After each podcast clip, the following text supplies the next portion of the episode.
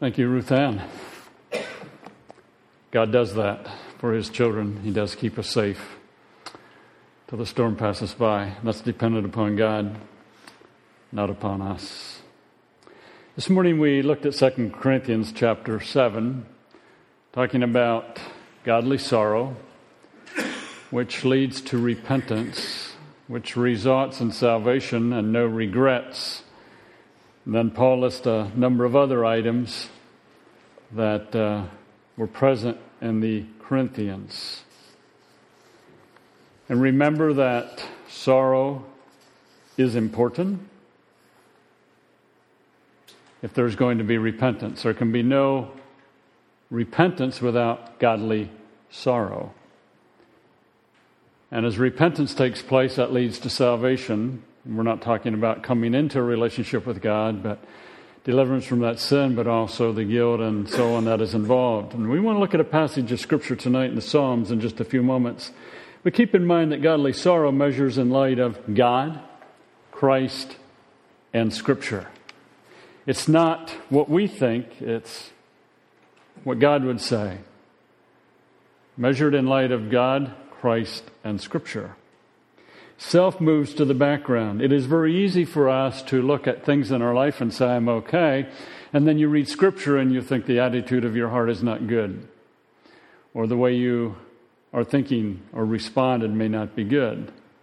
Godly sorrow should be a pattern of life. It's not something that is one day and then five years later you think about it and you have godly sorrow again. It should be a pattern of life in the sense that we realize we have sinned, there's a willingness to express godly sorrow. We're not going to turn to Nehemiah 9, but you'll find in Nehemiah 9, there's an example there of godly sorrow as the children of Israel, those who came back and the you know, the walls of Jerusalem, you know, been rebuilt, and there was godly sorrow because they had been marrying people from the land and so on. And Nehemiah gets pretty strong there. You know, he's pulling hair out and you know, really taking people to task because of the way they're living. But there is a time of confession for those, not just Nehemiah, but also other Israelites. Repentance, as we were discussing this morning, is turning from sin. Turning to God, turning to Christ, turning to Scripture. It's doing it about face. You're going one direction, you turn around and you go the other. Repentance involves words and actions, thoughts and beliefs, desires and attitudes. It's so easy to repent of words and actions, but not deal with the heart. That's like putting paint on a rusty barrel. You put paint in a rusty barrel, it may look good for a little while, but the rust comes through dealing with sin and words and actions is like pulling the top of a weed off. Our kids sometimes, when they were younger, you'd tell them to go out and pull weeds, and they would pull weeds, and you look at some of them, and they just pull the top off. It's going to grow back. You've got to deal with the root. So the passage we want to look at tonight is Psalm 51. Psalm 51. Now, remember, the background and the context of Psalm 51 is that uh, David, as king, stayed home one spring when his army went to war. And we know that, according to 1 Samuel 11 and 12, he saw a woman bathing on another roof. And remember, our housetops were flat many times, and they used those for doing some things. We know that he had Bathsheba brought to him there was a sexual relationship. Uh, Bathsheba became pregnant, and she told David, and we know that David called Uriah, that's her husband, home with an intent that Uriah would go home and have sexual relations with his wife, and David would be off the hook. Uriah, being a very noble and dedicated man, would not go home. He said, My fellow soldiers are on the battlefield, I will not go home. He slept on the king, I think it was the king's porch, you know. And David again tried to get him to go home, got him drunk, but he wouldn't go home again. And then he sent him back to battle carrying his own death letter to the commander put Uriah in the hottest part of the battle, make sure he dies. And the commander was no dummy. He knew what was happening. He knew David wanted Uriah, wanted Uriah dead. We know Uriah died. A baby came along. And uh, God was not silent. He appeared to be silent for a period of time. God had Nathan come to King David and told him the story of this rich man that had all kinds of sheep, and this rich man had a neighbor that only had only one. The rich man had company coming, and he went and took the, his neighbor's one sheep, killed it to feed his company. And David became very, very angry. And Nathan said, You're the man. David knew immediately what was going on. He had multiple wives, and he took Uriah's single wife. Psalm 51 is in the context of David repenting. And as you think about Psalm 51, there's a prayer for individual restoration in verses 1 and 2. David says, Have mercy on me, O God, according to your unfailing love According to your great compassion, blot out my transgressions. Wash me away, or wash away all my iniquity. Cleanse me from my sin, for I know my transgressions. I'm sorry, I wanted to stop at verse 2. Cleanse me from my sin. Now, notice he talks about God and his unfailing love talks about God and his great compassion. And then he says, blot out my transgression. He doesn't say, blot out my failure. He doesn't say, blot out my mistake. Blot out my blowing it. Blot out my transgression. Here's what you say. And I have transgressed. I parted from what you say in the law, the Mosaic law. Wash away my mistake. No, wash away all my iniquity. Cleanse me from my sin. One of the reasons David experienced victory after his confession was that he named sin for what it was. He didn't beat around the bush, he didn't call it a mistake, he didn't call it a failure or anything else. It was sin. And as people come to God, sin needs to be addressed as sin or transgression addressed as transgression. I'll pick on the ladies for a second. So, your family complains about something you prepared for a meal, and you say to your family, No, that hurt me deeply. I put time and labor into preparing this meal, and you cut it down. You cut me down. And they say, Oh, mom, wife, don't worry about it. It's not that serious.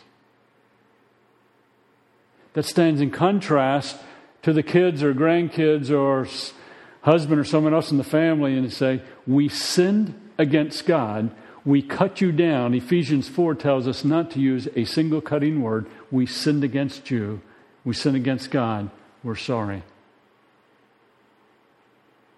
See, anytime you minimize a transgression, an iniquity, or sin, you just lock yourself more strongly into that sin. Because you're not addressing it from God, Christ, and Scripture's point of view. And I'm not talking just big sins that we might say David committed.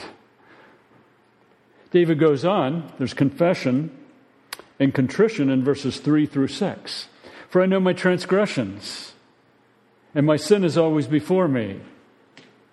Against you and you only have I sinned and done what is evil in your sight, so that you are proved right when you speak and justified when you judge. Surely I was sinful at birth, sinful from the time my mother conceived me. Surely you desire truth in the in, inner parts. You teach me wisdom in the inmost place. Notice again, I know my transgression, not my failure, not my shortcoming, but my transgression, my sin. I've sinned against you. I've done evil in your sight, so that you're proved right. See, if David had said, I did not sin, he's proving himself right and saying God is wrong. So when David admitted his sin, confessed his sin, he's saying, God, you're right. I'm wrong. I have sinned.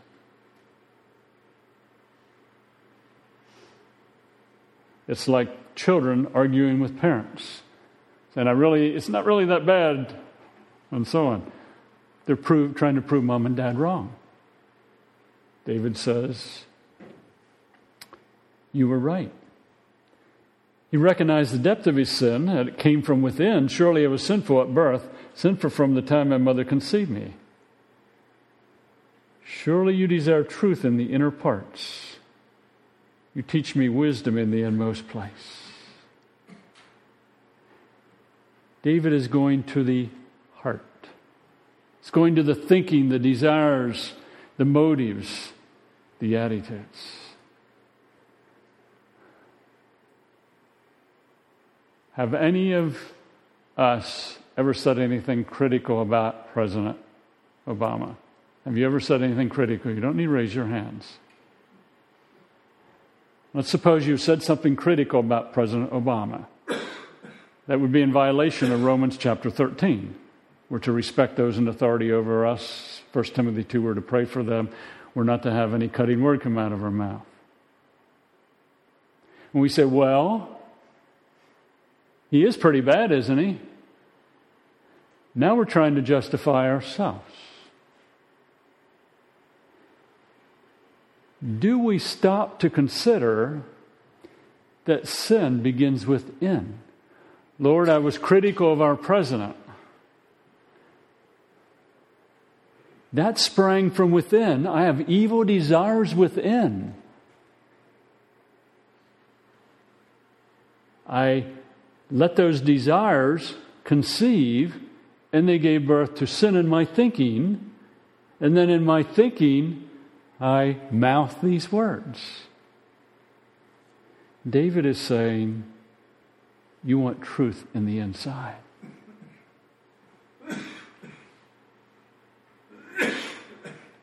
This week, Ruth and I were talking. I said, Sometimes I'm tempted to walk in people rather than in the Spirit. tempted to live in people rather than live in the spirit. And by that I mean I can dwell on people and what they are or not are not doing. Rather than walking in the spirit, how I should think about them, how I should pray for them. Well, my kids aren't doing this, and this believer's not doing that, my neighbor's not doing this. That's sin, you know. That's walking in people rather than walking in the Spirit. That's in the inside. And David is looking at the inner person. He goes on in verses 7 through 12. A prayer for restoration.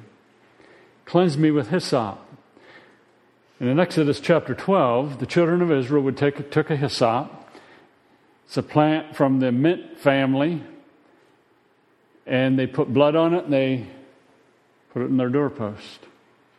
What happened because of that? The death angel passed over. What did David do here?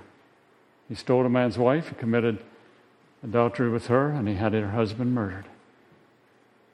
And he says, Cleanse me with hyssop, and I will be clean. Wash me, and I will be whiter than snow. Let me hear joy and gladness. Let the bones you have crushed rejoice. Listen as I read several verses from Psalm 32, a parallel psalm.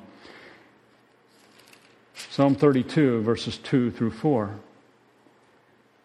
Blessed is the man whose sin the Lord has not counted against him, and whose spirit, and in whose spirit is no deceit. When I was silent, my bones wasted away through my groaning all day long. For day and night your hand was heavy upon me, my strength was sapped as in the heat of summer. Apparently, from the time David committed sin until his confession, God was dealing with him. His physical well being was influenced. And he says, Let the bones you have crushed rejoice. There was physical consequences. He goes on in verse 9 Hide your face from my sins, blot out all my iniquity. Create in me a pure heart, O God, and renew a steadfast spirit in, within me. Do not cast me from your presence or take your Holy Spirit from me. Restore to me the joy of your salvation. Grant me a willing spirit to sustain, or to sustain me. Notice again in verse 9 hide your face from my sins, not my failures, not my shortcomings, but my sins. Blot out my iniquity.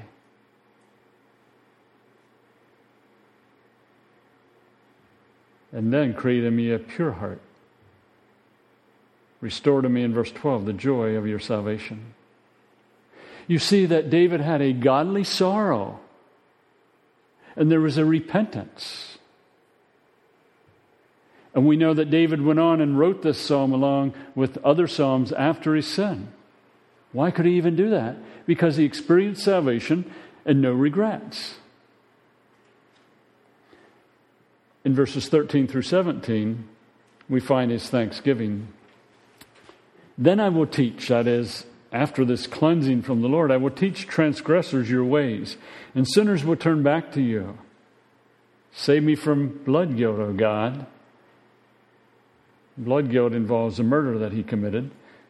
Save me from blood guilt, O God, the God who saves me, and my tongue will sing of your righteousness. O Lord, open my lips, and my mouth will declare your praise.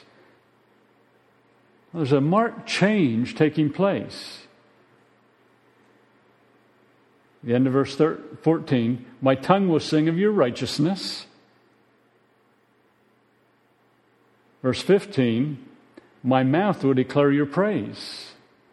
The sin has been dealt with, it has been confessed, it has been handled, it is behind him. Now he'll teach transgressors God's way. Sinners will turn back to the Lord. His tongue will sing of God's righteousness and declare God's praise.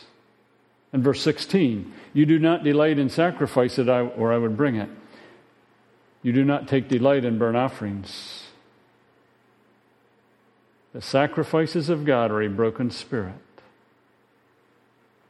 a broken and contrite heart. O God, you will not despise.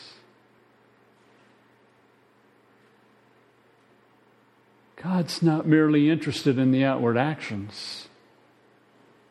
The sacrifices of God are a broken spirit, a broken and contrite heart.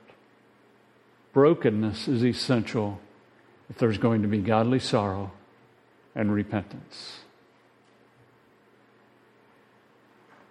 You can tell if someone's broken. I'll start with some extremes. In the last couple of years, I've visited a number of guys in Luzerne County Prison. And in my book and in God's book, they did some despicable things. If you're labeling or putting sin in categories, they're probably near the top. But sin is sin, understand that remember going to visit the one guy, and uh, he whined and complained about the police some. No, he really shouldn't be in there. But he was. But there was no broken spirit. Another fellow explained to me what happened. And he said, I'm here. I will serve my sentence, and I hope to get out and be restored to my family. I sense some brokenness there. A third fellow said, I shouldn't have done what I did, but there really wasn't a brokenness. I think about those of you who are raising kids or have raised children, or if you were a child, parents can tell pretty quickly when a child has a broken heart, a broken spirit.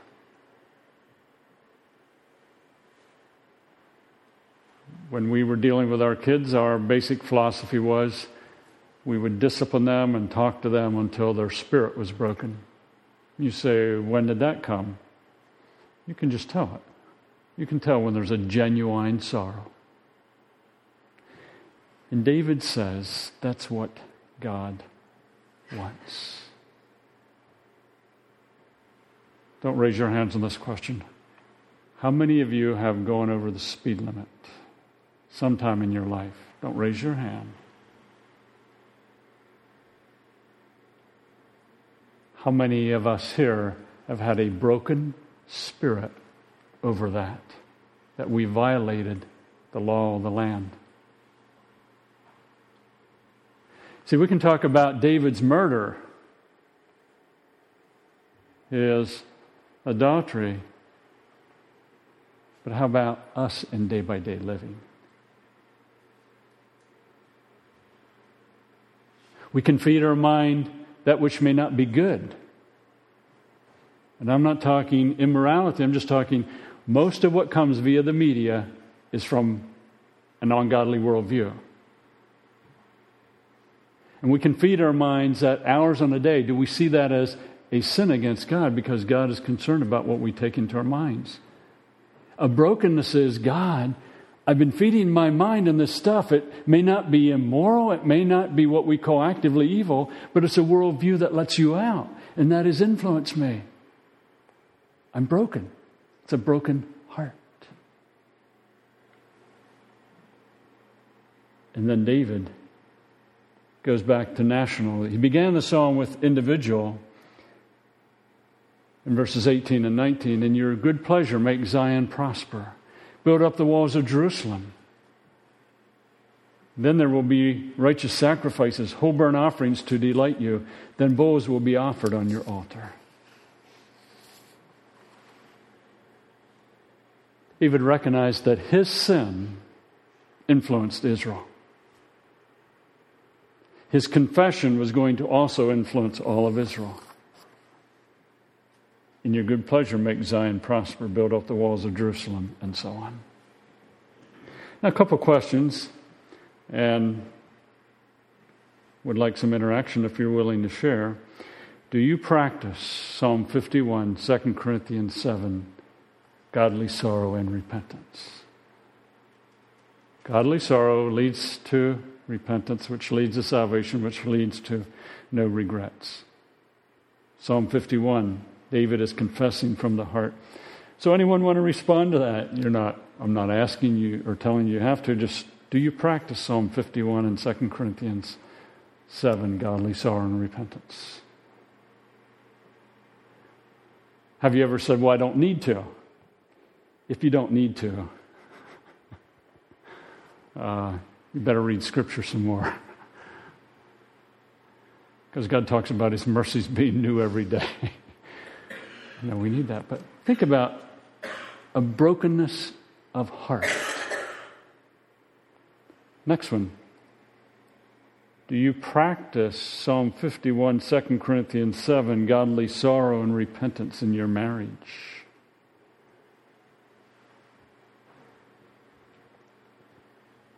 And in your family? Our families, or our, let me say, begin with husbands and wives, our husbands and wives acknowledging their sin and seeking forgiveness from each other. Is that being modeled for children so that children know how? A parent sometimes will want their children to admit they're wrong. But have they ever seen mom and dad admit they're wrong and seek forgiveness of each other so that they have a pattern to follow? But then think about that in the context of a family, of parents and children, of an extended family. No, where there's genuine sorrow, repentance and that is before God, and then going to the person or individuals that you sinned against. I'm just asking, do you practice that? Do we practice that? You don't need to respond to that. I'm encouraging you to. It Makes a tremendous difference in life. See, one of the reasons we get stuck in sin is because there's not godly sorrow and repentance, thus, there's no salvation. David named sin for what it was. So I can go to Ruth Ann and say, Ruth Ann, I said some things yesterday that may have appeared to you okay, but the attitude of my heart was not right. I'm sorry, I was wrong. Will you forgive me? That was sin against you and sin against God and sin against Christ. Well, the next time I go to say something to her and the attitude of my heart isn't right, it's almost like God says, Whoa, Dan, don't even speak. If you're going to speak, make sure the attitude of your heart is right. See, that's part of salvation, part of no regrets.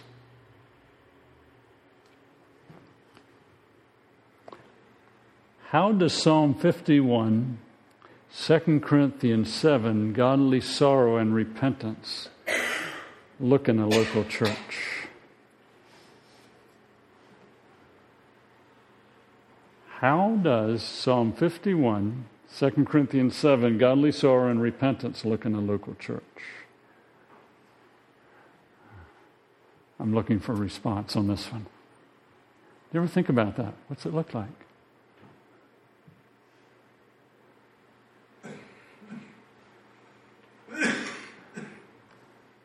Tie that in with the number the fourth question.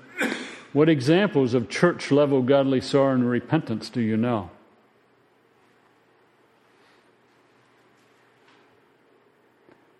What examples of church level godly sorrow and repentance do you know? Again, just think. What's it look like? Do you know of any? How many churches do you know? And you're talking to someone and they said, Well, last week we had a church repentance service. A what? A church repentance service. What's that? Our leaders repented of some sins that are present in our church. You mean everyone in the church is committing the same sin? No. But there's some sins in the church that we repented of. Oh, you must not be a very good church. We're probably like any others. We all battle. We chose to repent of ours.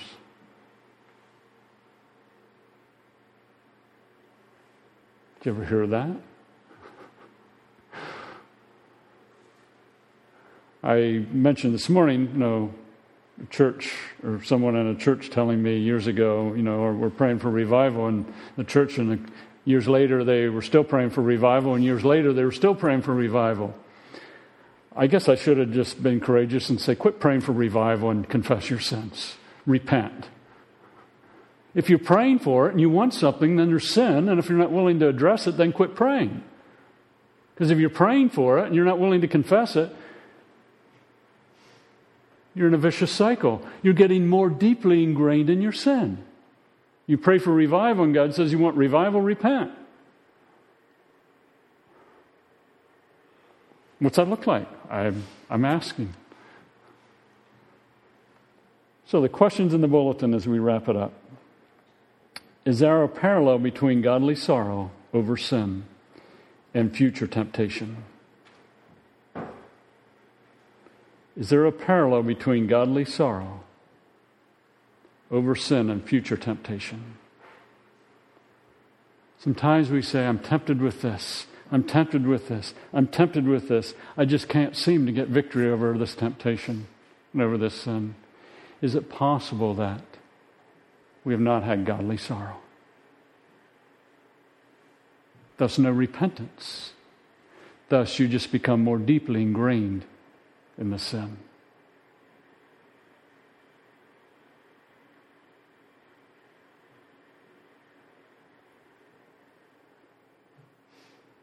This is no reflection on any of you, okay? I'm just sharing from my own life. When I was a teenager, I got stopped for speeding. The policeman said I was doing 55 mile an hour in a 25 mile an hour zone as I went through Mifflinburg. I can't debate the point. I did. I finally came to my senses and said, I got this ticket. I lost, because of the ticket, I have to pay a fine. I lost my license. I got seven points and I had to go to class. All on one offense. I didn't think it was just.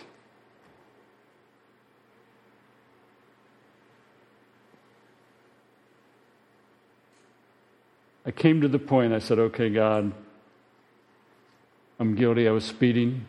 Whether it's doing 55 or not is beside the point. Ruth Ann thinks the guy just had it in for speeders that night because it was a graduation night. But that's beside the point. Now we're starting to go away from admitting the sin. You see where I'm going with that? But God dealt with my heart. And I said, okay, God, I get caught for speeding. I'm wrong. I need to change. That has influenced me for years now how I drive. I have a much more sensitive heart. And how you drive is your business. I'm not I'm not getting all uptight over whether you go 36 or 35 or anything like that. But think about life. I used to watch some things on TV that were not really evil, but they really were not edifying. I said, God, this was produced by sinners. And you tell me not to walk in that in Psalm 1. So, God, I'm not going to. See, godly sorrow seems to influence future temptation. I'm not saying you won't ever be tempted, but the level of it seems to change. Another question What is essential for no regrets living? And can we live no regrets life in a broken, fallen world? No regrets doesn't mean we never sin. It just simply means that when we sin, we practice godly sorrow, we repent, and that brings no regrets. See, if we think no regrets means we never sin, then you may as well die tonight because you're going to sin. No regrets is being willing to deal with sin when it comes. Godly sorrow, repentance. And then that brings no regrets. I acknowledge my sin. I don't have to dwell on what I did yesterday. I don't have to dwell on the fact that I kicked the dog and yelled at the cat and was angry at both of them and so on. I acknowledge them, their history. David could pick up and go on because of godly sorrow. Have you ever experienced local church level godly sorrow, repentance, and salvation? Again, that's just a thought question. Probably should be practiced more than it is in light of Revelation 2 because five of the seven churches, Christ said, Repent. You're in danger of losing your candlestick. Comments before we pray together? Bill.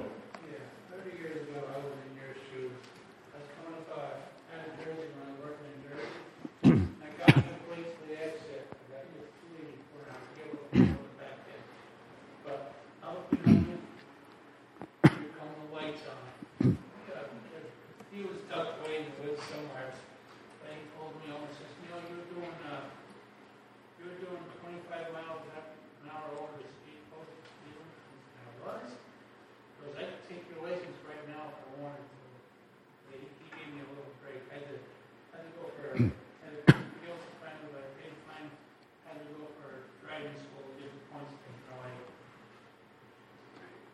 And again, I'm not picking on drivers or anything, just an example from my own life to know how God had to deal with my own heart. But think about life, how we live, how we respond in dealing with the heart. Any other comments? Thanks, Father, for your grace. Thank you that in love you continue to work in our lives. And we look at David's life and we know that he was restored. He experienced your cleansing, your forgiveness, and so on.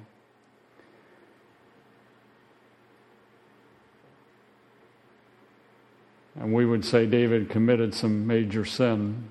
We're not debating that, Father.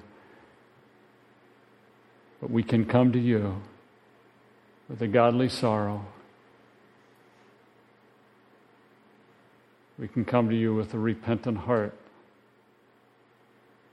and experience salvation, deliverance, and that results in no regrets. May that be true in our lives, Father, addressing the heart and our sin as well as words and actions. May we not compare ourselves with others.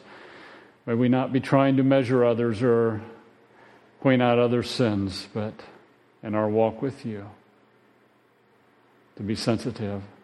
But as a local church, may we also be sensitive, Father. As families, as married couples, sensitive to your work in our life. In Christ's name, amen.